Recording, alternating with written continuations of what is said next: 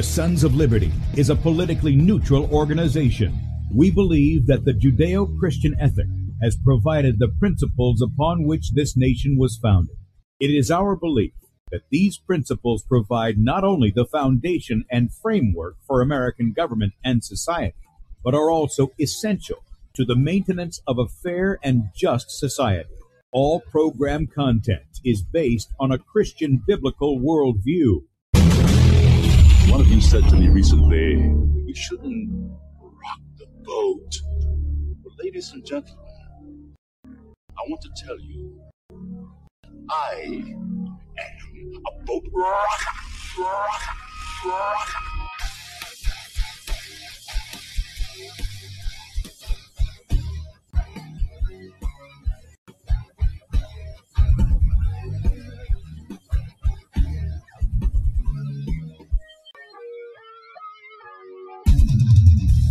I will not wear the mask.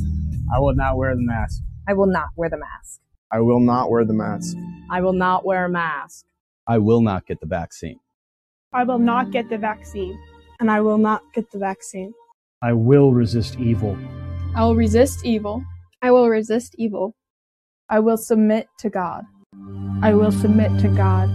I will submit to God. In the Lord, I will praise his word. In God, I have put my trust, and I will not be afraid. Hear my prayer, O Lord, and let my cry come to you. Do not hide your face from me in the day. For the Lord is the great God, and the great King above all. Rise up, O judge of the earth, render punishment to the proud. Lord, how long will the wicked, chime? Righteousness and justice are the foundation of this world. I hate the work of those who follow it. My mouth I will make known your faithfulness to all generations. For I have said, mercy shall be built up forever. Your faithfulness you shall establish. On an instrument of 10 strings, on the lute and on the harp, with harmonious sound. For you, O Lord, have made me glad through your works. I will triumph in the works of your hands. Are on high forevermore. For behold, your enemies shall perish. All the workers of iniquity shall be scattered. I will defy tyrants. I will defy tyrants. I will defy tyrants. I will defy tyrants. I will defy tyrants.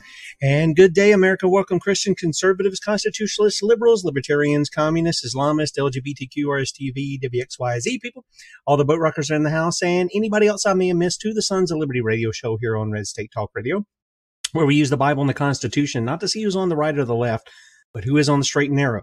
I'm your host, Tim Brown, coming to you live from the U.S.-occupied state of South Carolina, the editor at sonsoflibertymedia.com, and for Muslim friends, I'm the infidel that Allah warns you about. I hold to the book, the Bible, as the authoritative word of God. Glad that you guys have joined us this morning. If you'd like to check us out online, please do so, sonsoflibertyradio.com and also sonsoflibertymedia.com.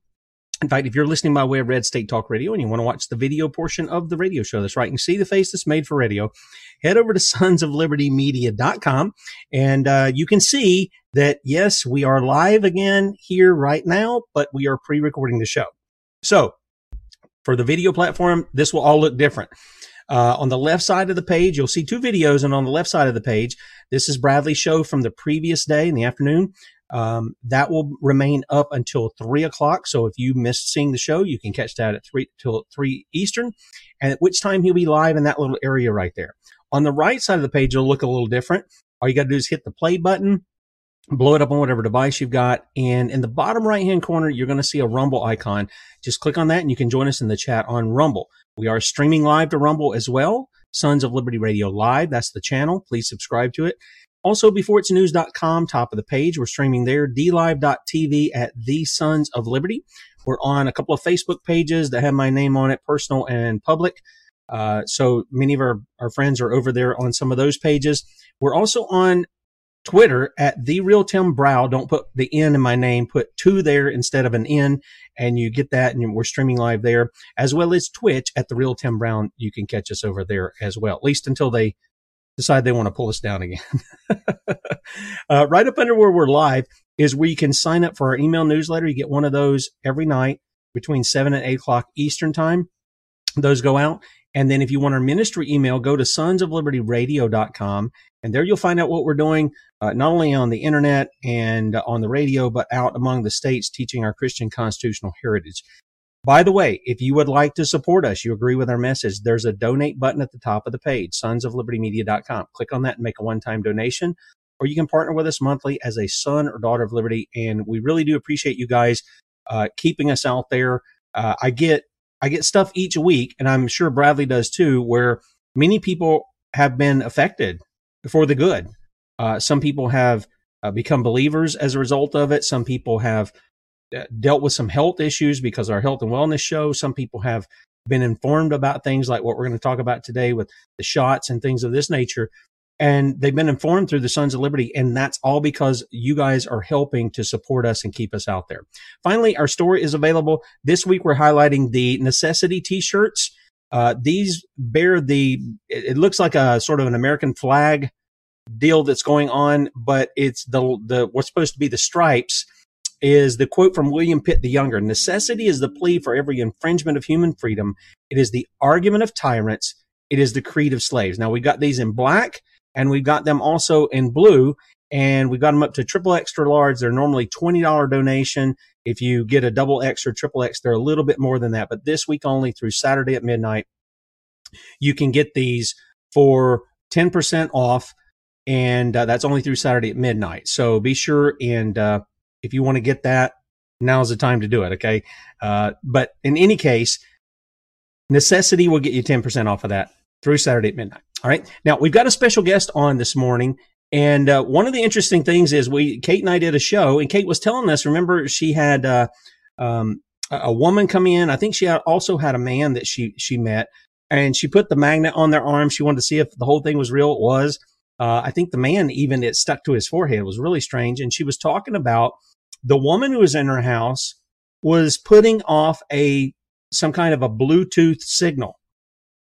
She would go away from the woman. It would go away on her phone, come back down. It would come back on. And we've seen several videos where people walk through graveyards and they're picking up all these kinds of things.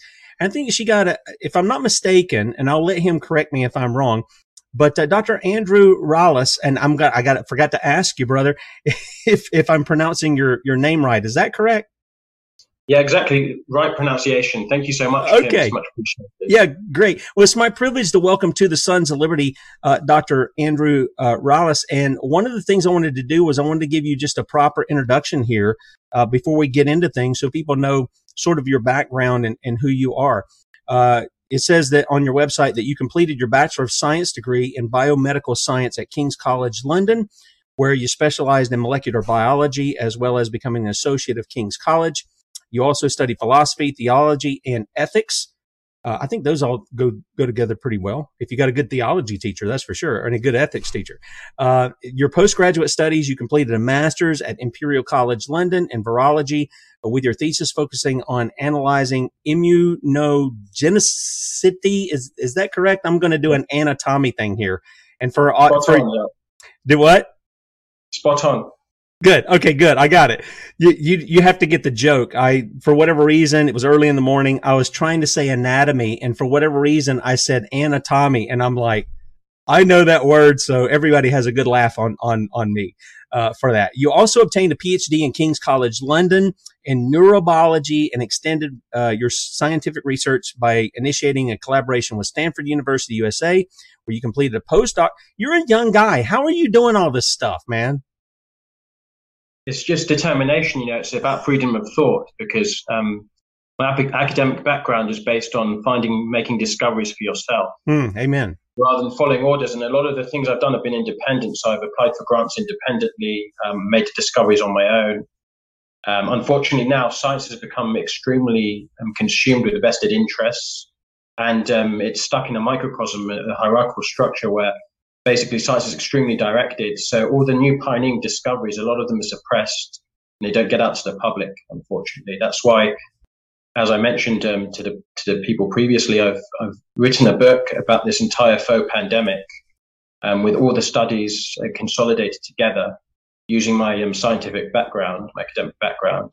So now we don't have isolated studies. We have over 300 studies in both of these books. so people can really understand the agenda and the interlinking with the World Economic Forum and globalization, because these are not just random isolated instances that are happening to the planet. Yeah, and I, you know, I appreciate people who are speaking out. Now, I may disagree with some, we've had some doctors on that I disagree with. I haven't been through the studies. I don't, you know, I don't claim to be a doctor. I don't play one on TV, and I haven't spent a night in Holiday Inn Express, I tell people. But, you know, I'm a guy, I can learn just like any other person. And I've learned quite a bit over the past couple of years through this whole, what I call the con bid 1984, because I think it is a con as to what they've put on people. And it's all been to control the people, to curb the population, and to make money. And it's, there's a lot of stuff that's there. People can say what they want. That's my opinion. I'm sticking to it. But you've got some stuff that you want to put out to the people. And before we get to that, let me ask you this. You were talking in your email to Kate, which she forwarded to me so we could get in touch together. I just want to ask you about that phenomenon where people are picking up this Bluetooth technology, and you cited some sources and things for that. What is your take on that?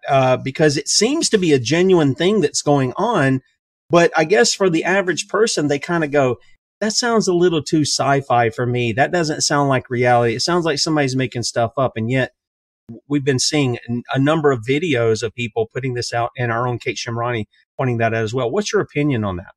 Yeah, I think that's a crucial piece of information, actually, because if you're unable to link globalization and violation of health autonomy, you understand why people are emitting Bluetooth signals. So these studies have been confirmed in 2 or 3 countries now, actually, in geographically isolated regions. And we're going to mention that in the PowerPoint presentation, why these people are emitting. But as you know, people are very ignorant of nanotechnology. And this technology has been around for at least a decade in the public domain, so you can go into mainstream databases and find these. And what they found is Dr. Pablo Campra found these nanocrystalline structures within the experimental injections. And experiments have been done in both Mexico by Comisal and Professor Chavez Zavala, and it's been done also in Spain as well by Dr. Luis Benito. And both of them, using the necessary control experiments, found that the majority of people who have taken this experimental inoculation do indeed emit Bluetooth signals. And they found, as I mentioned, the nanocrystalline structures of nanorouters. So I think people are unable to understand it because they suffer from cognitive dissonance.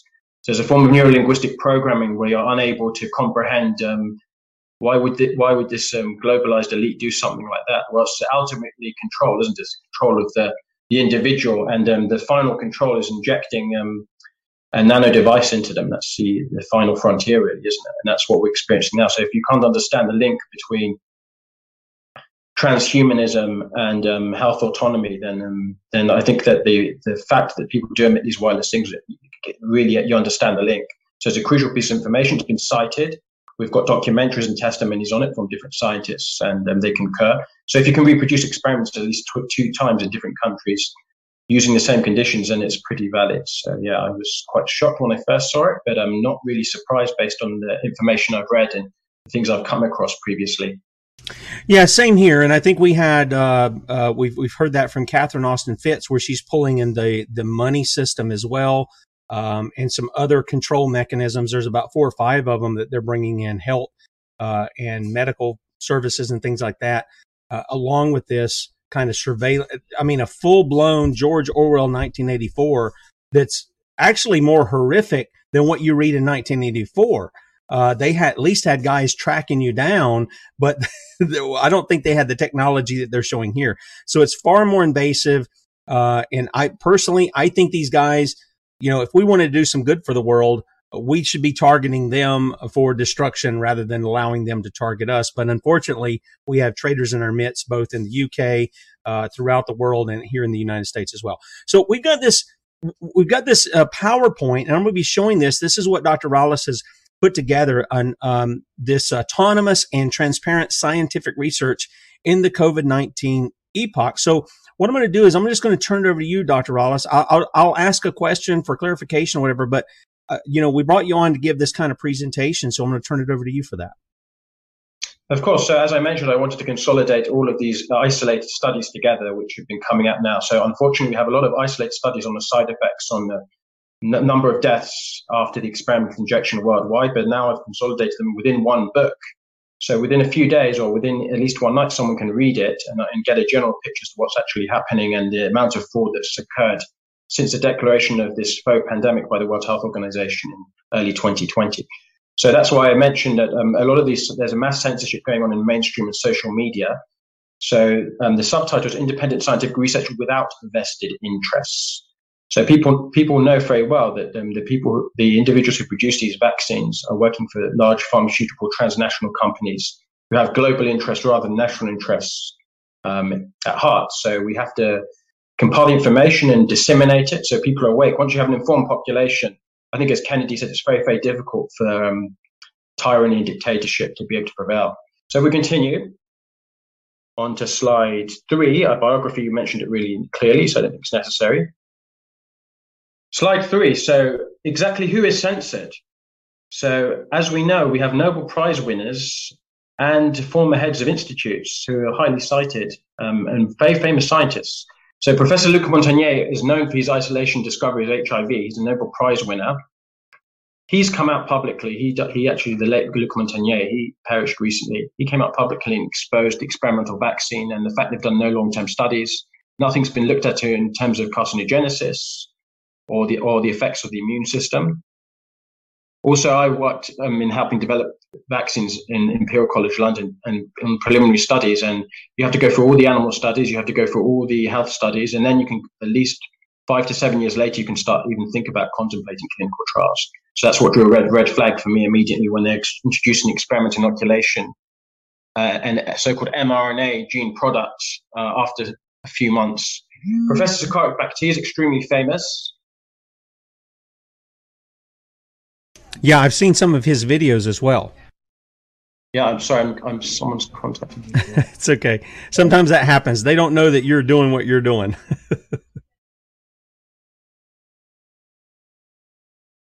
Okay, I don't know if... Did we lose you there? Uh-oh. I think something's happened there. I think we might have lost Dr. Rallis there. So with that said, let's... I'll back this up here just a little bit, and we're going to see what's going on. I don't know if something happened yet. We lost him. So hopefully he's going to call back in here and we'll put this back up. That's the way it is. He's having to operate off his phone. And these are the things that sometimes happen when we do our broadcast.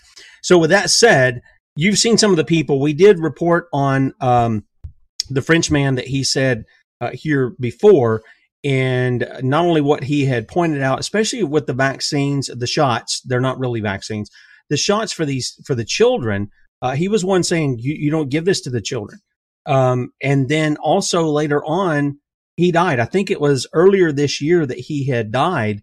And so again, he's an older gentleman, but just some of this stuff just makes you wonder what's really going on behind the scenes. I've had several videos of the other gentleman that he spoke about, and hopefully he's going to be back on here in just a second, and we'll be able to pick up from there. But I do apologize. This is just, it's the way things happen sometimes. And unfortunately, that's the way the cookie crumbles, right? But anyway, let me share with you just a little bit here from, well, wait a minute. He's coming back in. So I was going to share with you a little bit about what he had said with the other. We'll have some of those links for the Bluetooth stuff. We'll have some of those links on the in the archive. Yes, I'm going to continue. I'm so sorry about that. No, that's no problem. It was just briefly. I was just filling up the dead air. Professor Sucharit Bhakdi, thanks for holding on. Sure. Professor Sucharit Bhakdi is extremely famous because he's actually analyzed the biopsies of people who have died post-vaccination. And he found the so-called spike protein within the capillaries of individuals and also clotting within the capillaries, which is a completely new medical phenomenon, which is completely vaccine-induced. So he has direct evidence that these fake vaccines actually directly lead to pathology and death of the individual through upregulation and cytokine storm. So it's extremely disconcerting. Professor Dolores Cahill has basically done a lot in terms of exposing the agenda. Her civil liberties have been constantly infringed. She was arrested without even a warrant, and she's exposed a lot of the agenda. We've had some brief conversations as well in some conferences about some of these key points, which we're going to mention later. how the folk pandemic was initiated, where was the epicenter of the folk pandemic. Another individual who's heavily censored is Dr. Vanden Bossche, actually worked for Novartis and the Global Vaccine Alliance. He also worked for the Bill and Melinda Gates Foundation. However, he has a clear conscience. He came out and mentioned that you can't vaccinate the entire population during a so-called pandemic where, in theory, this COVID-19 virus, which as we all say, hasn't been correctly isolated with the Koch postulates or the Rivers criteria, is mutating. So it doesn't make any sense. And that's just basing yourself on mainstream dogma.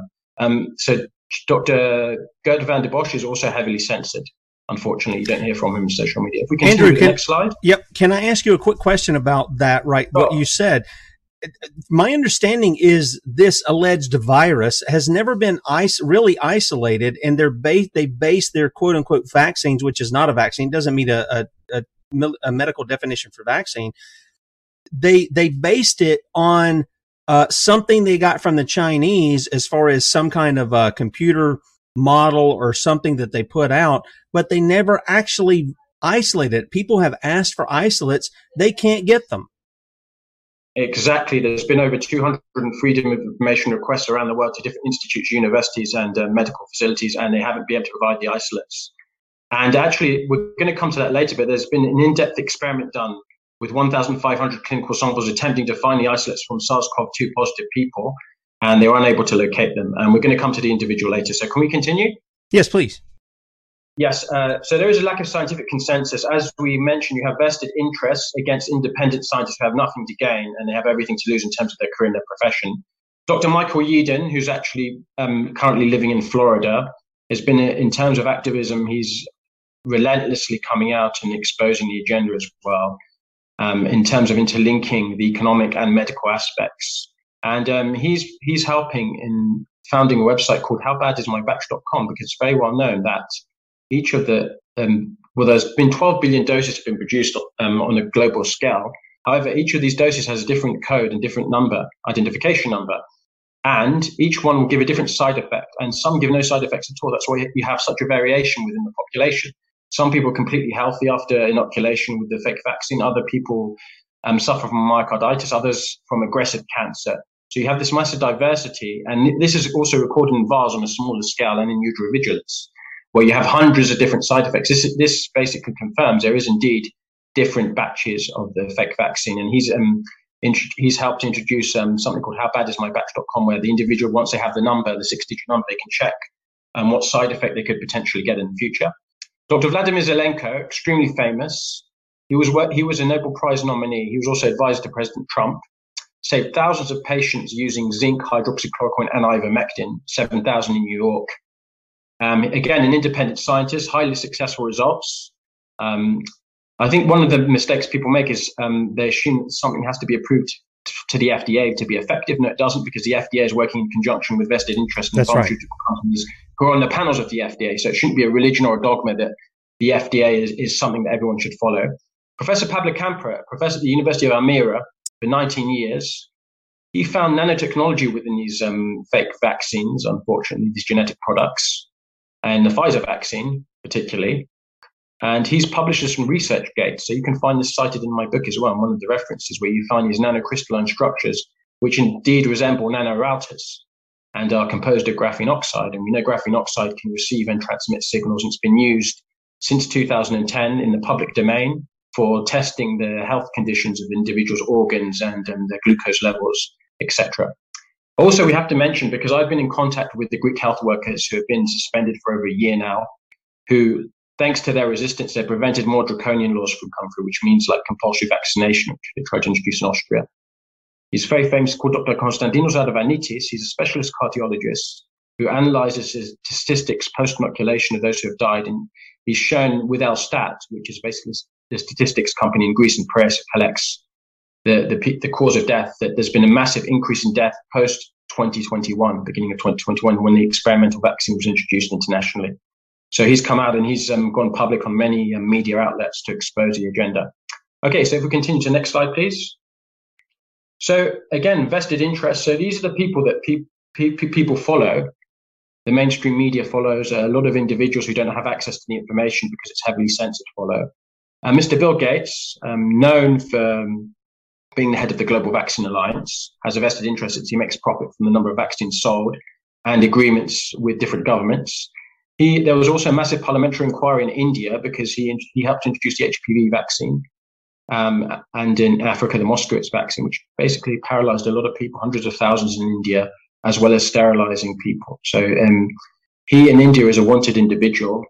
Tedros Ghebreyesus, the General Secretary of the World Health Organization, again, declared the pandemic early in March 2020, based on a test, which doesn't test for a live viral infection, which we're going to come to later. Dr. Albert Bourla, president of CEO of Pfizer, who's pushing these fake experimental injections. Now it's a new dose every 6 months, of course, vested interest there. And then you have, of course, the famous Dr. Anthony Fauci, who pushed retroviral therapy and killed a lot of people, claiming that it was due to AIDS. And Claudia Mikuvic has come out and exposed Fauci, as well as Kennedy has exposed him. And this wasn't his first rodeo doing stuff like that either.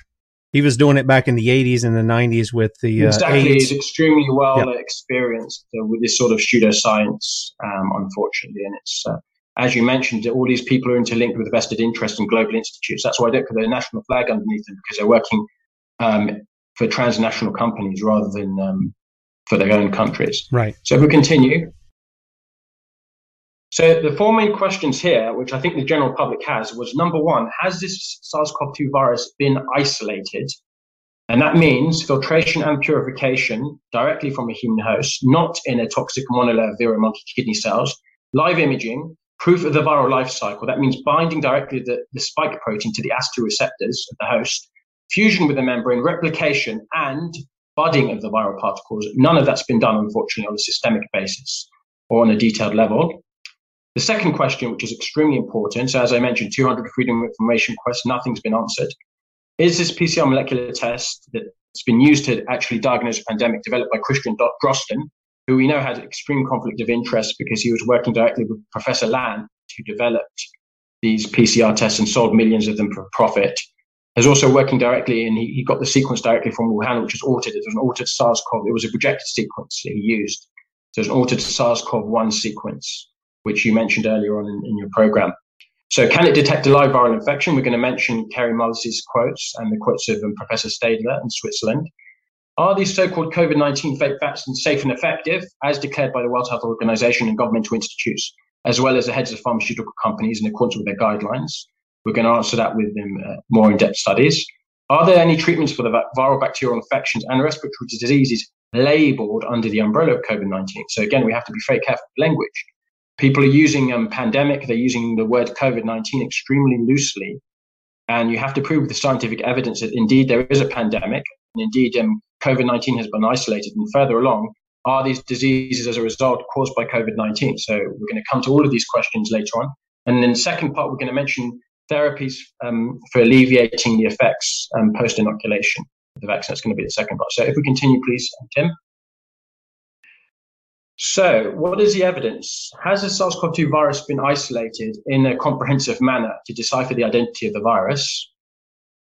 So as you know, you probably know, but a lot of guests wouldn't know, and the majority of the population don't.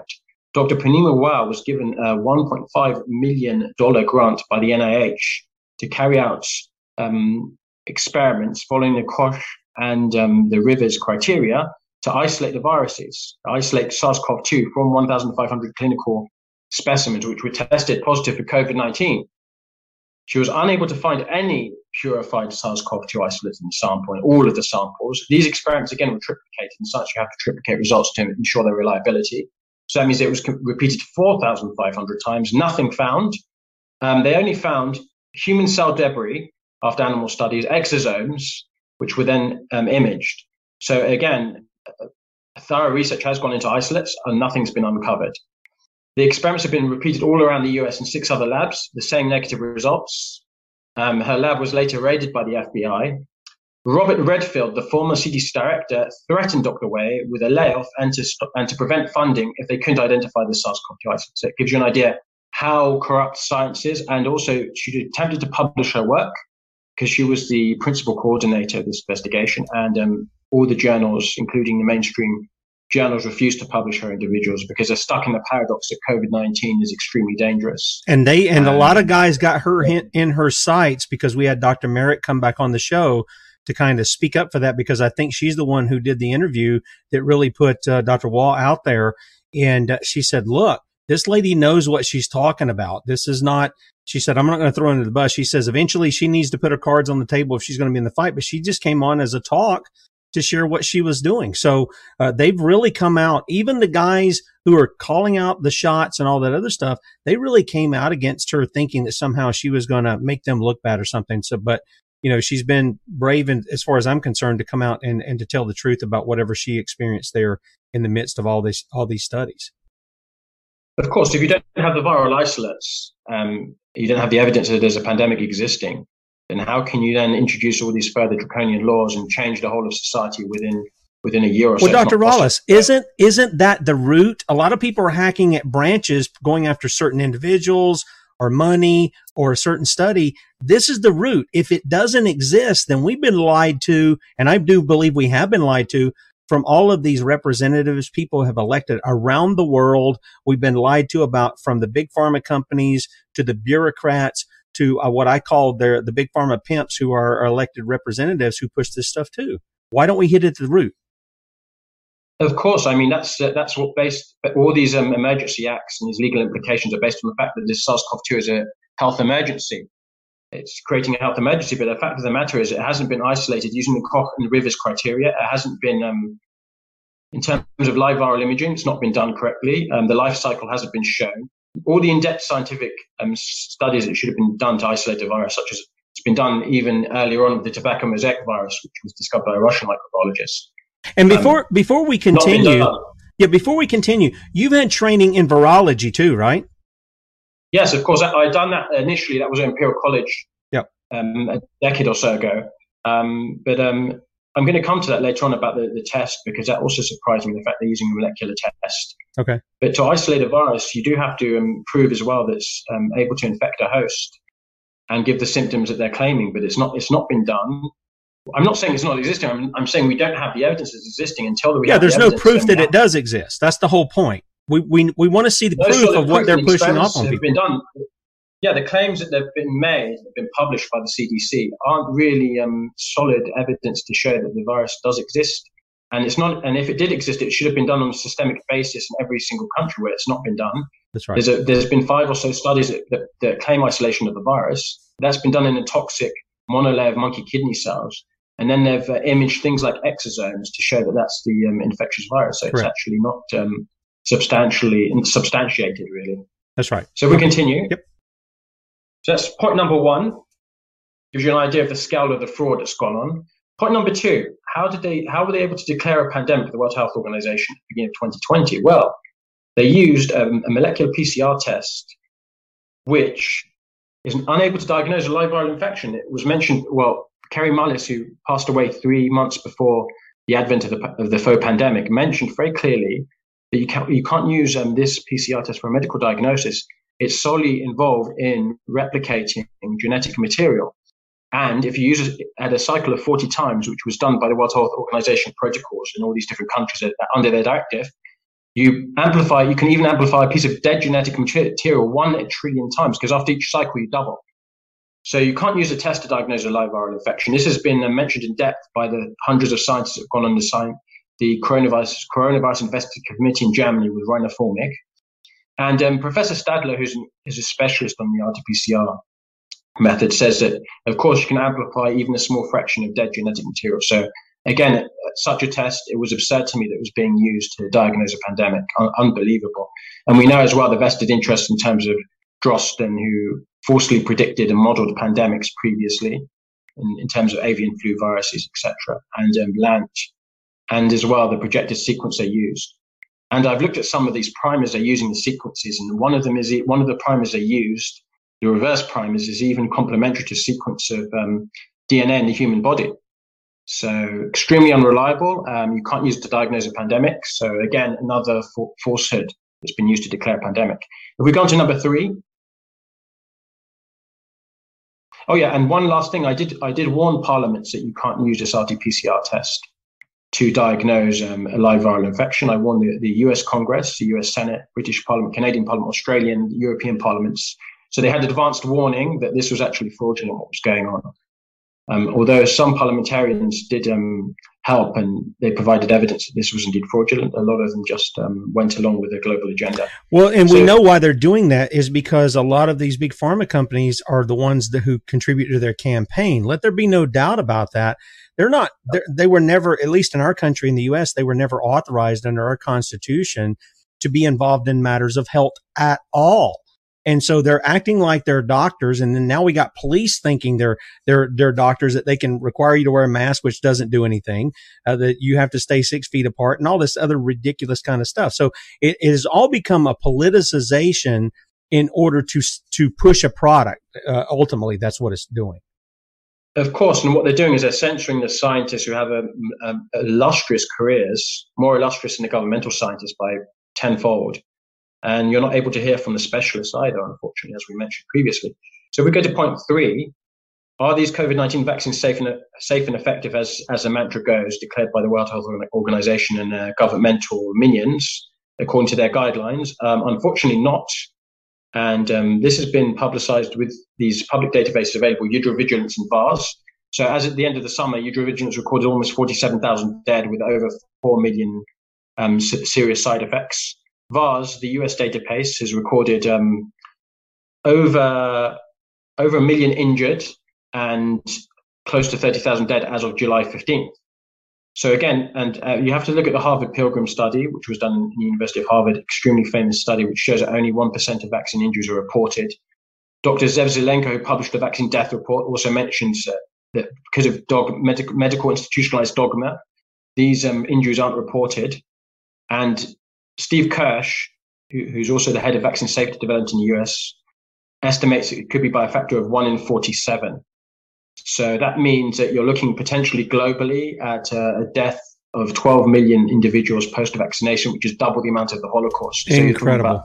And a very large number of deaths based on the projected figures from the Vladimir Zelenko, the vaccine death report, the Harvard Pilgrim study, and Steve Kirsch, who estimate that these so-called databases give you just a very small glimpse of what's happening.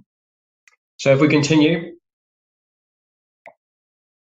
So again, a very famous doctor who's head of Cole Diagnostics. He's seen thousands of patients in his lifetime, Dr. Ryan Cole. What he noticed is that a lot of people post vaccination have dramatic increases in heart inflammation, myocarditis and pericarditis, 200%. He basically quantified a 20 times increase in human endometrial cancer, as well as a drastic reduction in natural immunity, such as the level of NK cells and lymphocytes, as well as a dramatic increase in viral infections post-vaccination, which weren't existing in these previous healthy individuals. Many other scientists and doctors have come out and confirmed this. It's been confirmed in numerous journals, especially the thrombotic effects and the carcinogenic effects of the experimental injection. So if we continue to point number four, please. So one thing that the World Health Organization, the governments and the mainstream media kept on repeating is that anyone who says that the experimental injection causes changes in DNA is a conspiracy theorist. Unfortunately, now there's been work, unfortunately for them, work has been carried out in the journal Current Issues in Molecular Biology and Human Cell Liver Lines, and they're found within 6 hours, you do indeed get a change in the DNA profile, and you get the gene line 1 is reverse transcribed into DNA extremely rapidly. And this has been carried out in the University of Lund by Swedish scientists. So they were actually lying to you. It does change your DNA. It just does alter your DNA after 6 hours post-injection. So if we continue. So here is a big question. Individuals suffering cognitive dissonance are unable to understand. Why do the vaccinated individuals emit Bluetooth signals in post-inoculation, and the unvaccinated don't emit anything? Because they've done the control studies as well on unvaccinated. One of the first to find this out was Dr. Luis Benito. He looked at over 200 patients, and he found that 86% of them who were vaccinated indeed emitted a Bluetooth signal. All the people who are unvaccinated didn't emit any signal whatsoever.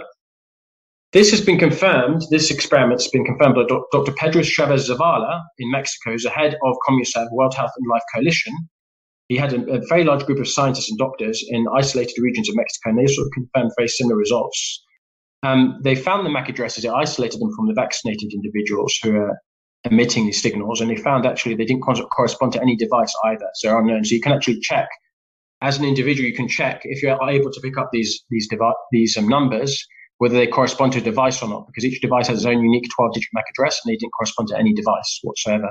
And these experiments were repeated by Dr. Zavala, also in cemeteries, as you mentioned earlier on, Tim, where he confirmed that post-2020, there was this Bluetooth signal being emitted from individuals who had passed away post-vaccination. Can I ask a question about that, just for a little bit of clarification?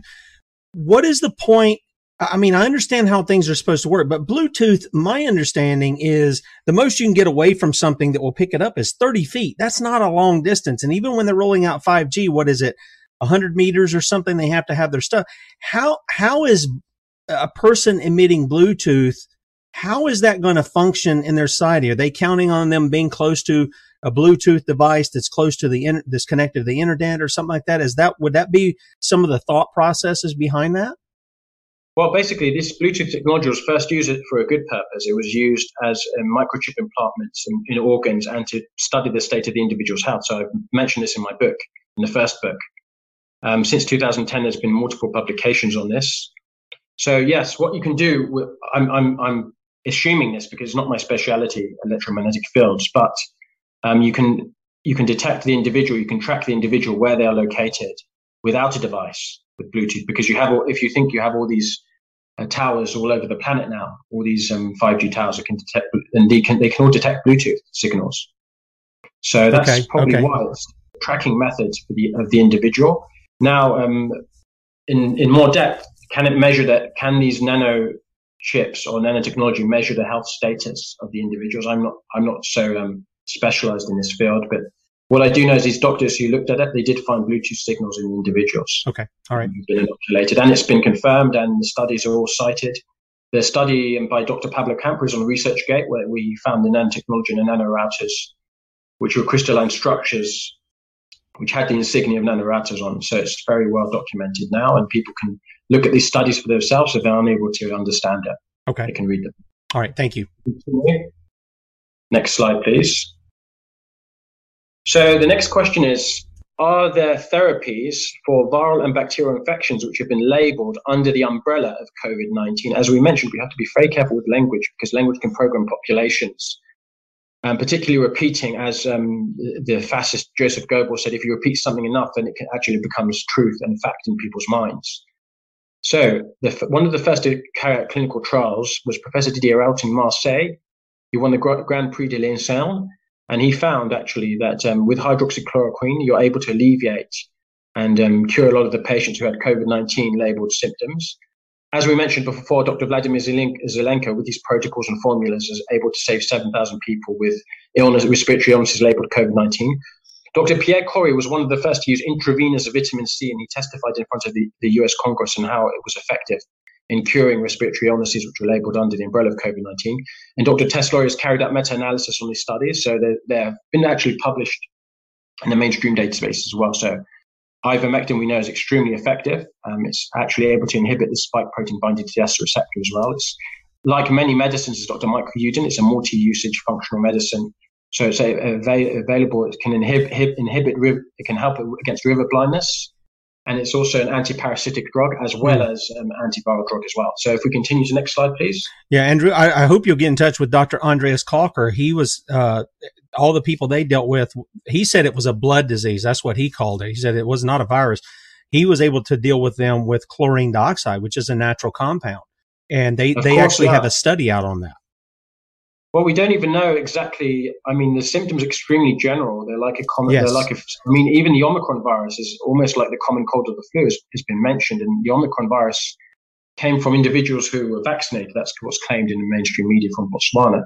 Yep. So the symptoms are very general. As we mentioned, the virus has been isolated systemically. You have a test that doesn't diagnose any infection with SARS-CoV-2. So for me, it's extremely difficult to really gain accurate information on what type of illness it is. For me, it's just they're labeling respiratory illnesses and flu as COVID-19 based on a test which is fraudulent, unfortunately. Absolutely, I agree. So, as again, we have to be super careful with how we use language.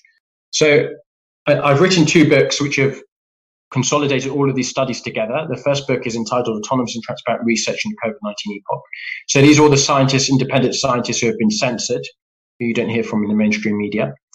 And then I've written a second book, Therapies to Prevent the Side Effects and Deleterious Effects of the Experimental Injection. It's been translated into Greek also, because I had a collaboration with the Greek health workers and Greek scientists. And as I mentioned, over 7,500 of them lost their jobs because they refused these fascist and draconian laws. And so I thought it was extremely important also for the Greek public to have access to this information. So it's also translated into Greek as well. So if we continue, next slide. Again, I'd like to thank all the doctors, nurses, scientists who prevented these laws from actually going even further and becoming exacerbated, especially in Kalamata, Athens, and Patra. And the doctors as well who've helped the vaccinated individuals recover, the inoculated individuals, particularly Dr. Zandra Botha and Dr. Nasiba Kathrada in South Africa, who've come up with some of the first results, which are looking extremely promising. So we continue. So what are the treatments available to alleviate the toxic and pathological effects of the experimental COVID-19 vaccine? We have to think about it like this in three sections, because we know that these experimental injections have extremely high levels of graphene oxide, aluminium, toxic heavy metals. And they can cause aggressive cancers, as well as depleting the immune system. What we need is a therapy that's going to detoxify heavy metals from the body, including graphene oxide, of course, principally, anti-carcinogenic therapies, as well as immune system boosters to reverse the cytotoxic effects. So these are the three fundamentals of this decalation and therapy. So if we continue to the next slide. And this is really nicely summed up by Diane Kaiser, who's a nutritionist who specializes in detoxification from the human body. The five steps, the first one is ingestion of foods and supplements which contribute to a healthy diet and able to actually bind to the heavy metals such as graphene oxide, as we're going to go into detail about zeolites, carbon and fulvic acid. Second part is to degrade graphene oxide complexes so they can be prepared for excretion, and to boost, of course, antioxidants such as glutathione and NAC, zinc and vitamin C and quercetin. If we continue to the next slide, please. And then we need to maintain optimal digestive and intestinal function to help to clear these complexes. So this involves ingestion of probiotics and fermented food, block the entry of these toxic nanoparticles into the cells. And this can be helped by factors like zinc, quercetin and teas, specifically pine needle tea.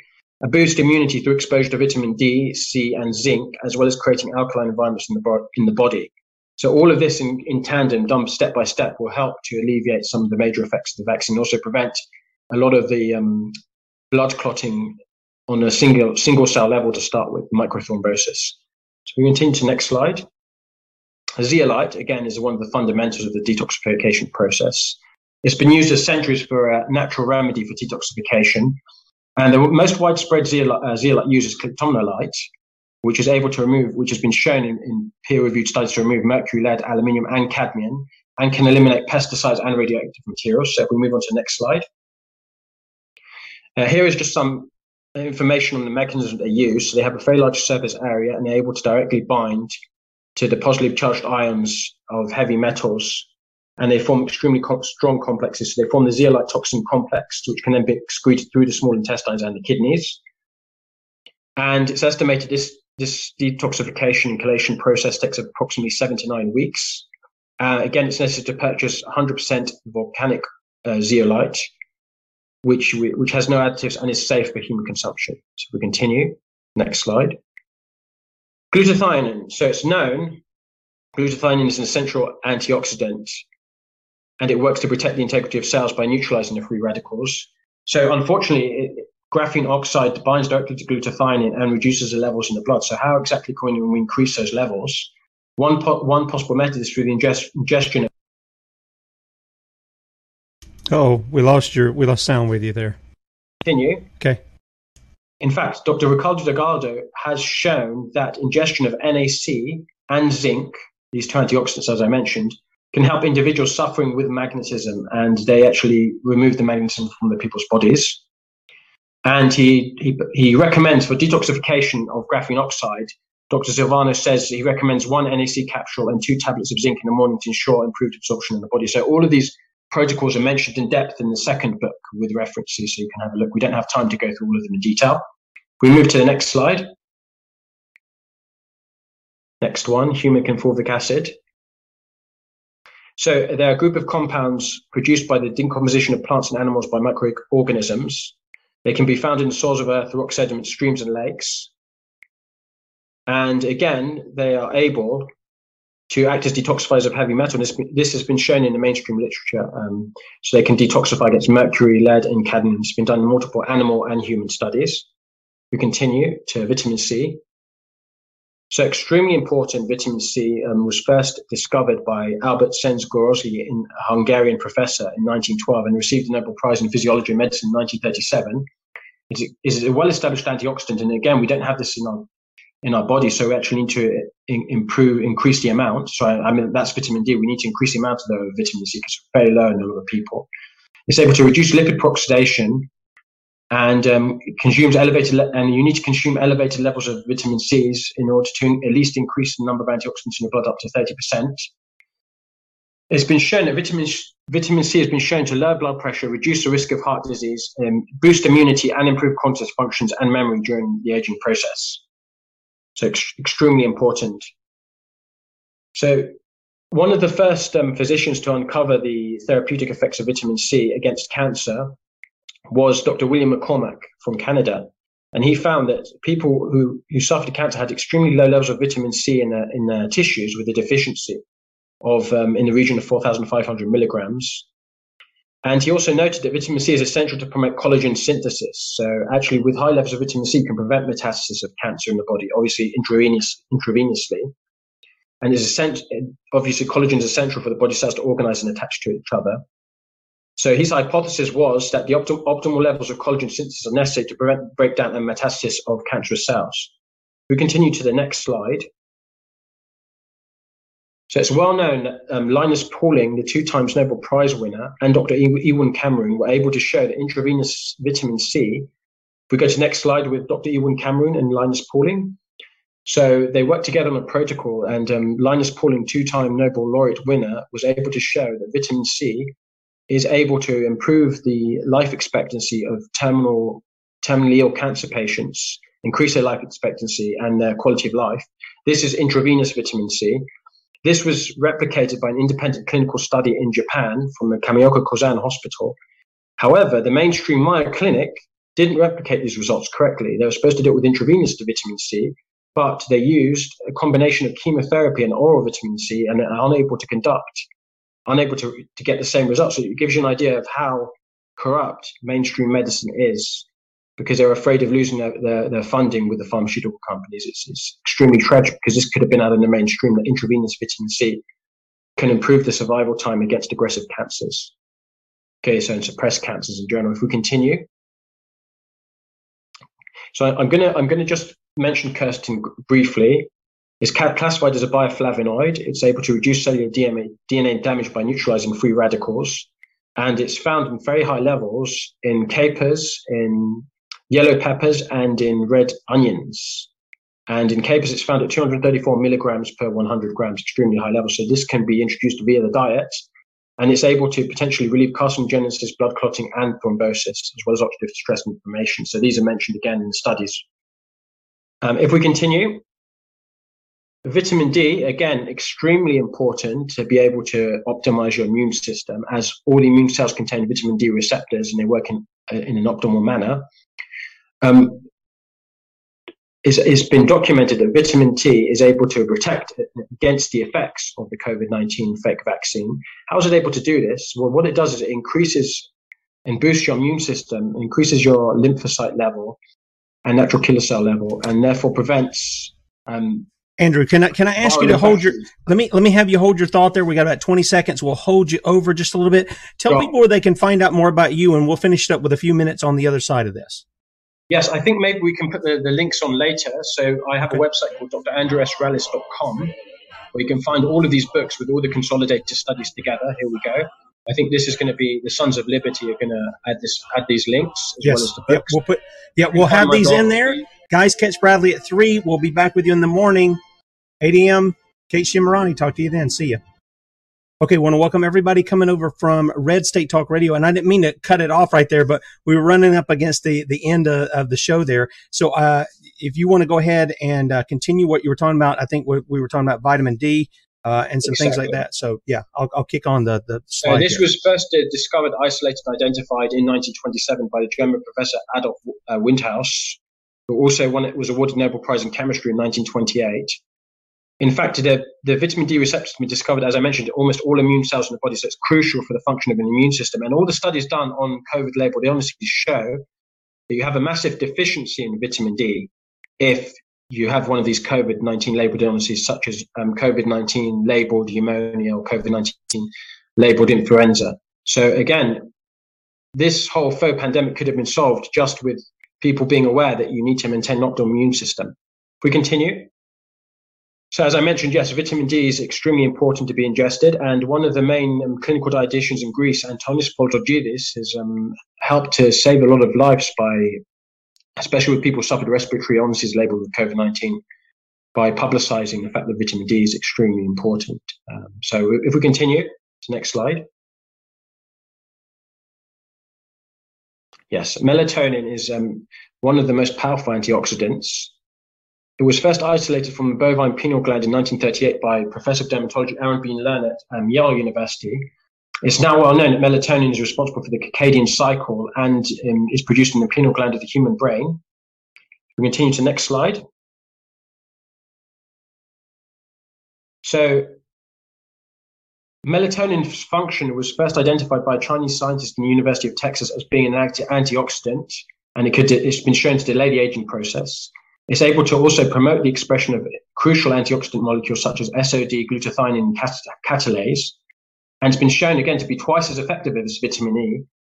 Clinical studies in humans and in animal studies show that it's able to reduce metastasis and tumor growth, as well as angiogenesis in a wide variety of cancer cell types. All of these are mentioned in the bibliography in the book. That's why they're numbered. We continue. So olive leaf extract, again, has been used since classical Greek times by one of the fathers of medicine of Western civilization, Hippocrates. And he used it to treat respiratory illnesses. There's a plethora of studies demonstrating it has antioxidant, anti-inflammatory, and cardioprotective effects. This is principally due to the action of oleuropein, a biphenyl found mainly in olive leaves.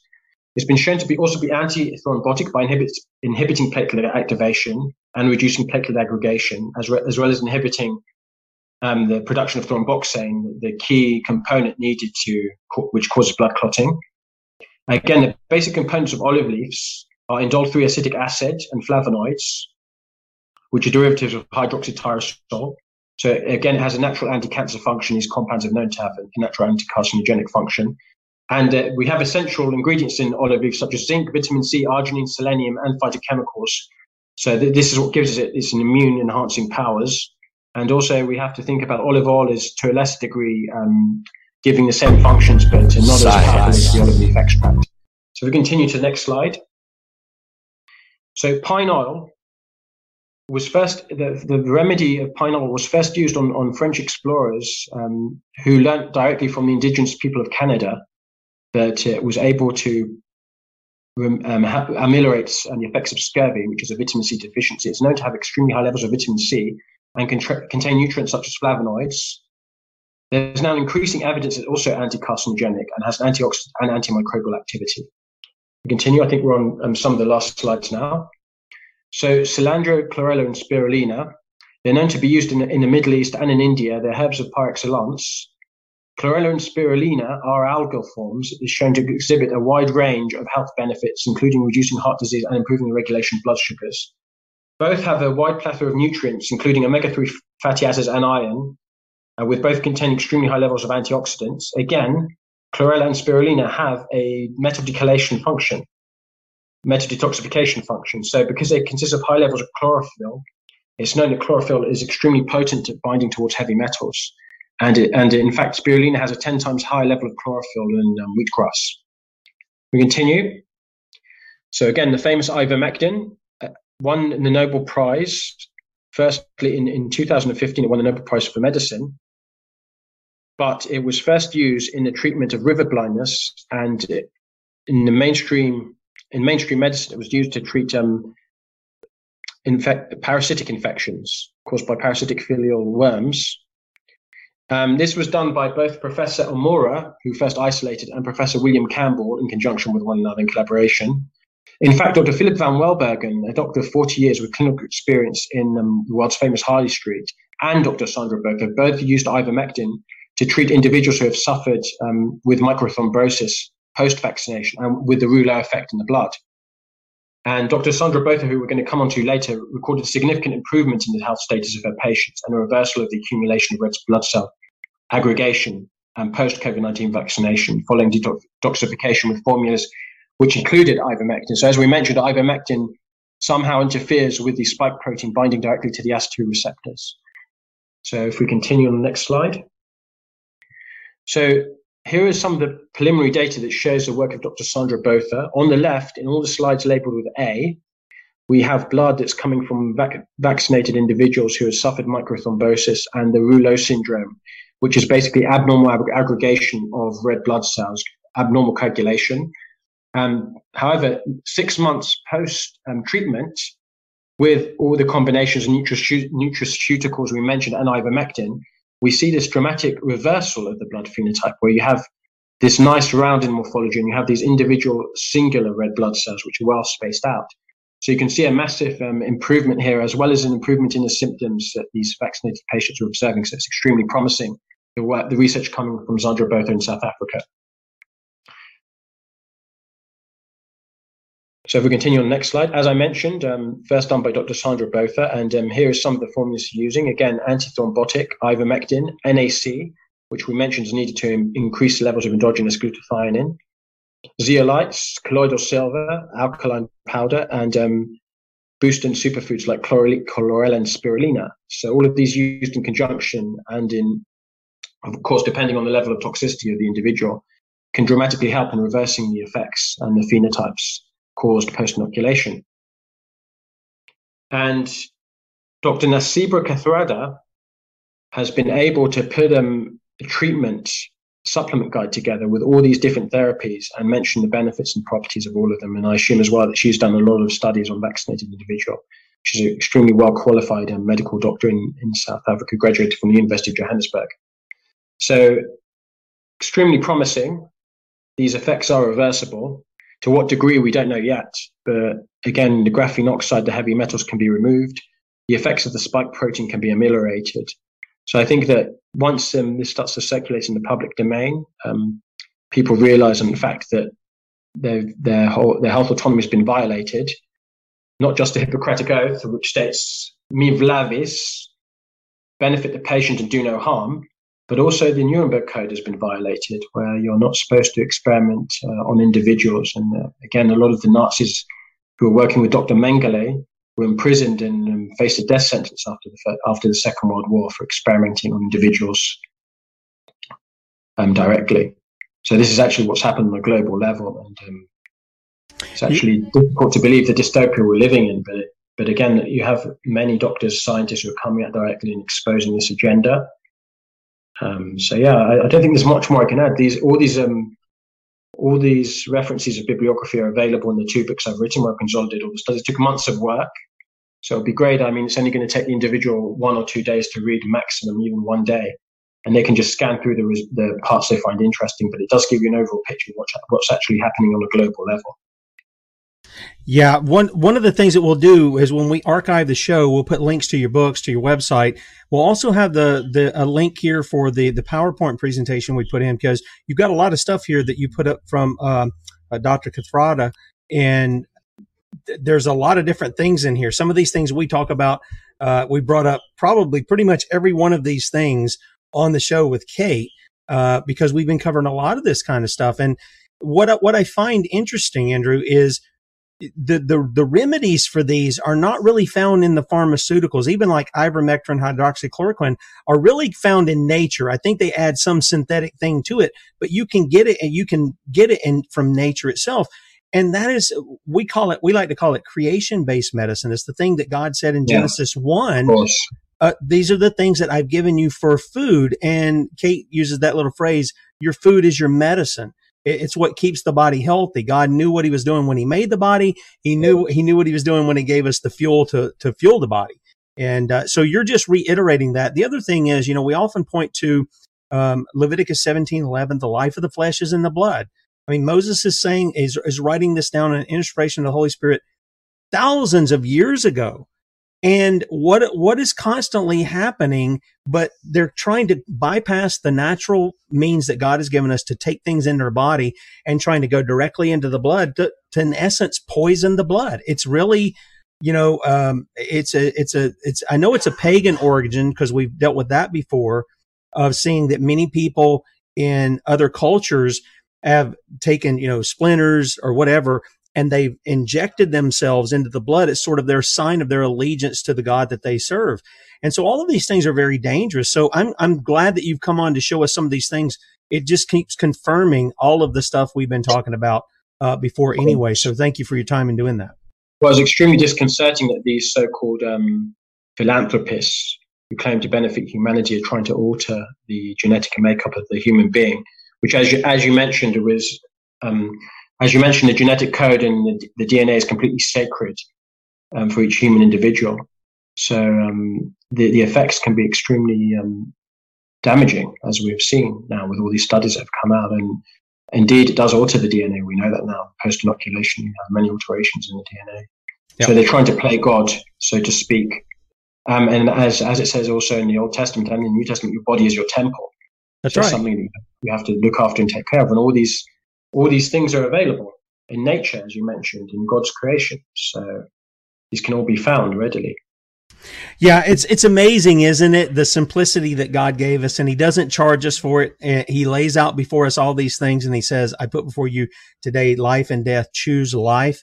And it really doesn't cost us anything to go and to grow our own food, to grow these things that can be our medicine that we can use for that. It really doesn't cost us anything except the time to do it and to harvest it. And yet, when you end up going to many of these doctors, the pharmaceuticals and everything it's a profit-driven kind of deal. That's what they do. They market it to make money. That's what they're in the business to do, rather than actually bring healing to the body. So I appreciate you pointing that out. I'm going to give you the last word, and then we'll close out things. And in that last word, if you want to give the people a word of exhortation, if you want to also, please tell people where they can find out about you, your website again. And just so people know, in the description in the video, we'll have where you can pick up the zeolite that he recommends here.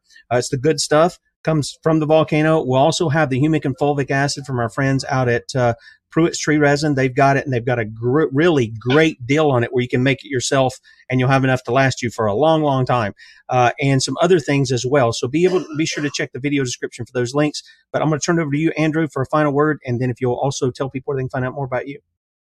Sure. So as Jesus said, the truth will set you free. Amen. And as you're seeing now with a lot of these independent scientists coming out, and many who are actually Christians themselves directly, who actually genuinely care about individuals, if you, as a Christian, try and enlighten an individual with all the studies together, then that will dramatically help society, because you're not able to control people who are very well-educated, well-informed, with a very high moral sense and sense of spirituality.